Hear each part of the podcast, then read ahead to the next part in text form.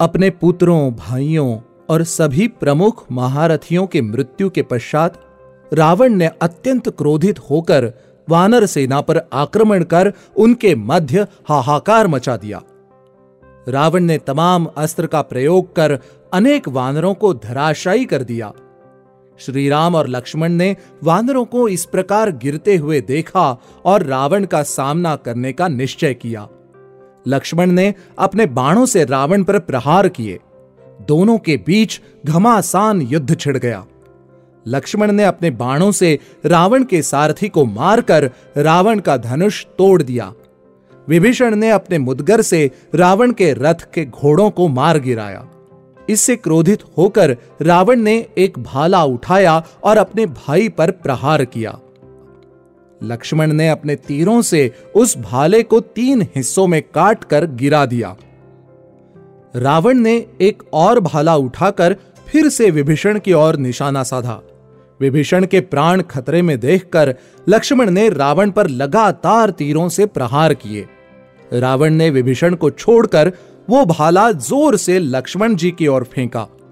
भाला लक्ष्मण के वक्षस्थल पर लगा और उसके प्रहार से वो मूर्छित हो गए।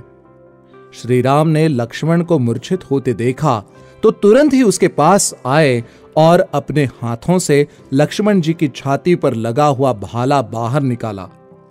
हनुमान जी और सुग्रीव को लक्ष्मण की सुरक्षा में नियुक्त कर वो रावण का सामना करने लगे। अपने रथ से विहीन रावण श्रीराम के बाणों का सामना नहीं कर सका और लंका वापस लौट गया। रावण के युद्धस्थल से जाने के बाद श्रीराम लक्ष्मण जी के पास आए और उनका सर अपनी गोद में रखकर विलाप करने लगे। श्रीराम को विलाप करता देखकर वानरों के वैद्य और तारा के पिता सुषेण ने उनको सांत्वना देते हुए कहा कि लक्ष्मण जी सिर्फ मूर्छित हुए हैं। उन्होंने हनुमान जी से जांबवान के बताए हुए द्रोणगिरि पर्वत पर जाकर वहां से सभी घाव भरने वाली विशल्यकर्णी और जीवनदायिनी संजीवनी, सौवर्णकर्णी और संधानकर्णी नामक जड़ी बूटियां लाने को कहा। हनुमान जी मन की गति से द्रोणगिरि पर्वत पहुंचे और सही जड़ी बूटी ना पहचानने के कारण पूरा द्रोणगिरि पर्वत ही उठाकर लंका ले आए। सुषेण ने हनुमान जी द्वारा लाई हुई बूटियों से औषध तैयार की और लक्ष्मण जी को सूंघाई। औषध की गंध से लक्ष्मण जी की मूर्छा टूटी और उनके घाव भी भर गए। रावण जब पुनः अपने रथ पर सवार युद्ध में उतरा तब इन्द्रदेव ने अपने सारथी मताली के साथ अपना रथ श्री रामचंद्र जी के लिए भेजा। मताली ने श्री राम से देवराज इंद्र के रथ पर सवार होकर रावण का सामना करने को कहा। इंद्र के रथ पर आरूढ़ श्री राम और दशानन के बीच भयानक द्वंद्व छिड़ गया। रावण ने श्रीराम पर नाग अस्त्र से प्रहार किया जिससे उसके बाण भयानक नागों के रूप में परिवर्तित होकर श्रीराम की ओर बढ़े।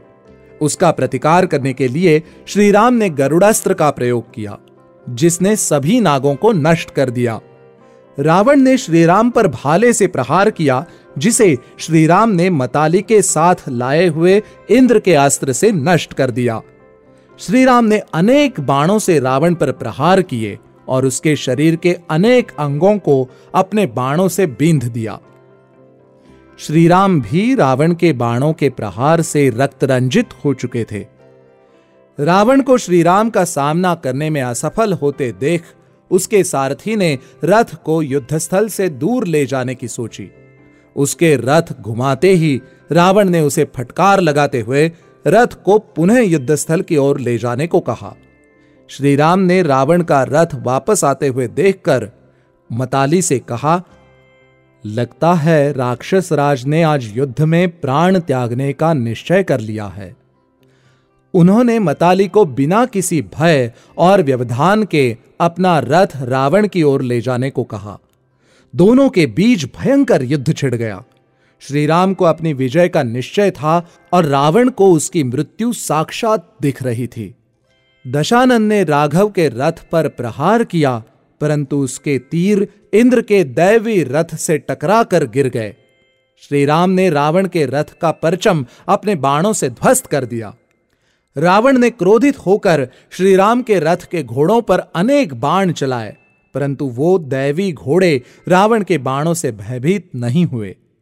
रावण ने श्रीराम पर अनेक मायावी अस्त्रों से प्रहार किया, जिन्हें उन्होंने अपने दैवी अस्त्रों से काट दिया। रावण ने मताली पर कई बाण चलाए, जिससे श्रीराम को अत्यंत क्रोध आया और उन्होंने क्षुर नामक अस्त्र से रावण का सर धड़ से अलग कर दिया, परंतु उस कटे हुए सर के स्थान पर एक और सर प्रकट हो गया। श्रीराम ने फिर से दशानन का सर काट दिया और उसकी ग्रीवा से एक और सर निकल आया। इस प्रकार रावण का अंत होते नहीं प्रतीत हो रहा था। तब मताली ने श्रीराम से कहा कि रावण का अंत करने के लिए ब्रह्मदेव के अस्त्र का प्रयोग करें।